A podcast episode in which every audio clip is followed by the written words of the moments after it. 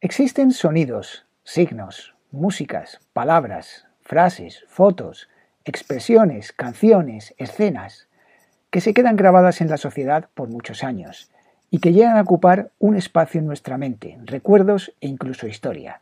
Es ese llamado baúl de los recuerdos.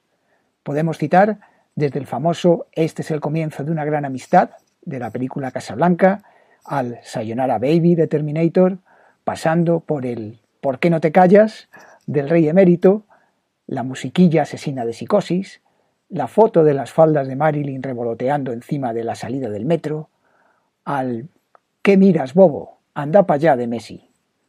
O también el famoso Si pestañeas te lo vas a perder, siempre sin olvidarnos del gran Dracaris. Hoy vamos a hablar del hecho llamado a ocupar un lugar de privilegio durante los próximos años en ese particular baúl de los recuerdos de la humanidad. Y se trata de esa loba que no está hecha patipos como tú. Comenzamos.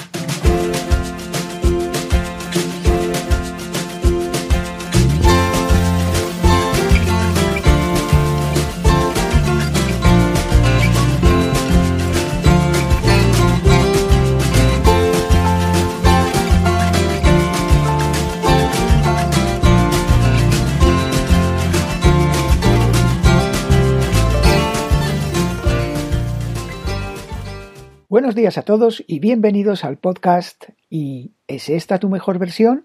El lugar en el que hablamos de los aspectos profesionales, físicos y mentales que te permitirán estar en disposición de alcanzar tu mejor versión. Como ya conocemos todos, esta semana Shakira ha lanzado su última canción llena de mensajes subliminales hacia su expareja, y su acogida ha sido sorprendente. Más de 26 millones de reproducciones solo en su cuenta oficial de YouTube y además en un día. En menos de 20 minutos ya sumaba más de 800.000 visualizaciones, 70.000 me gusta y 20.000 retweets. Y según pasan los días, esto suma y sigue. Podríamos considerar que se trata otro de estos elementos del citado baúl de los recuerdos, del que ya hemos hablado, como No siento las piernas de Rambo, Dar cera, pulir cera de Karate Kid, el Salen unos cirillos negros de Rajoy, el Quieto todo el mundo de nuestro amigo el del Tricornio o el Yo soy tu padre. Pero desde el punto de vista de un marquetero, todo esto tiene un significado más profundo. Mientras que todos estos que te he nombrado y muchos más fueron escogidos por la sociedad, por alguna razón, y en muchos casos no muy clara, el álbum Yo valgo por 2 de 22 es un producto diseñado hasta el más mínimo detalle para colarse en ese baúl de los recuerdos. Veamos por qué. Para empezar, podemos hacer referencia al título. Yo valgo por 2 de 22. Y esto significa dos cosas. La primera es la edad de la nueva pareja de su ex, que tiene 22 años. Mientras que Shakira tiene justamente el doble. Y aquí lo ha canalizado muy bien. Evidentemente, ella vale por 2 de 22. Y segunda, al signo que con los dedos hacía Piqué en la celebración de cada gol. En ella, el defensa cruzaba los brazos y sacaba dos dedos con cada una de sus manos como dedicatoria a Shakira, en la que simbolizaba la unión de la pareja, mediante la fecha del cumpleaños de, ambos, que era el, y es todavía, el 2 de febrero.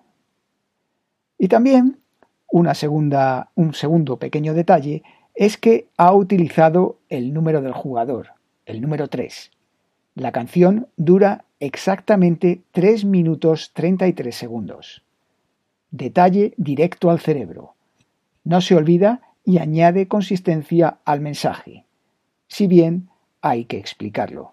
Esta serie de detalles y relaciones crean confianza y coherencia en la mente del oyente. Otra característica es que ha sido rápida, muy rápida, lo ha lanzado a tiempo y no ha dejado que el tema se enfríe o se olvide. Algo imprescindible para aprovechar la inercia del revuelo y atención mediática que provocan esta serie de temas. También ha basado el inicio de su campaña en las redes sociales, lo que ha favorecido la velocidad de viralización y el alcance del mensaje. Aunque no creo que nadie dude de que se trata de un ataque o una provocación en toda regla contra Piqué, lo ha presentado de una manera que por ahora no parece denunciable. Ella te pone el cebo y tú compones tu propia realidad.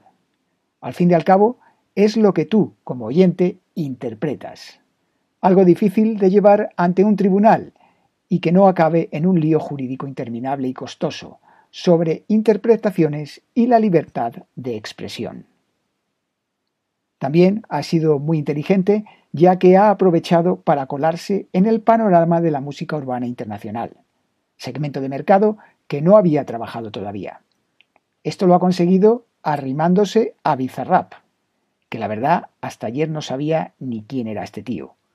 Uno de los artistas latinoamericanos con más reproducciones en streaming del mundo, gracias a sus sesiones que llama BCRP y a su estimulante fusión del hip hop, trap y music dance electrónica. Cágate. Un tío que no conoce nadie, pero que según parece da conciertos mezclando música en frente de hasta 90.000 personas. Y de hecho, este tal Bizarrap se ha consagrado en cuatro años como uno de los grandes nombres del panorama urbano internacional, con más de cinco nominaciones a los Grammys nativos. Ale, ahí queda eso. Otro punto para la loba, el vuelo de la avioneta con la pancarta Una loba como yo no está para tipos como tú sobrevolando el cielo de Miami. Esto ha sido un puntazo. Va a quedar grabado en la mente de muchas personas. Algo tan sencillo y simple ya se hacía en las playas españolas desde los años 60, que 60 años más tarde lo ha petado. Se ha viralizado en vídeos, en fotos, abre telediarios, está en camisetas. Esta serie de actos crean comunidad, grupo, seguidores y evangelizadores. La verdad es que no me gustaría estar en la piel de Piqué. Cada vez que suene la maldita canción, a este hombre le van a pitar los oídos. La broma le va a perseguir toda su vida. A mí no me gustaría que en el momento menos pensado pudiese sonar la susodicha canción y me amargase el día. Vaya regalazo para toda la vida. Ahí sí que le han atizado bien. La frase una loba como yo no está para tipos como tú tiene todavía mucha tela que cortar.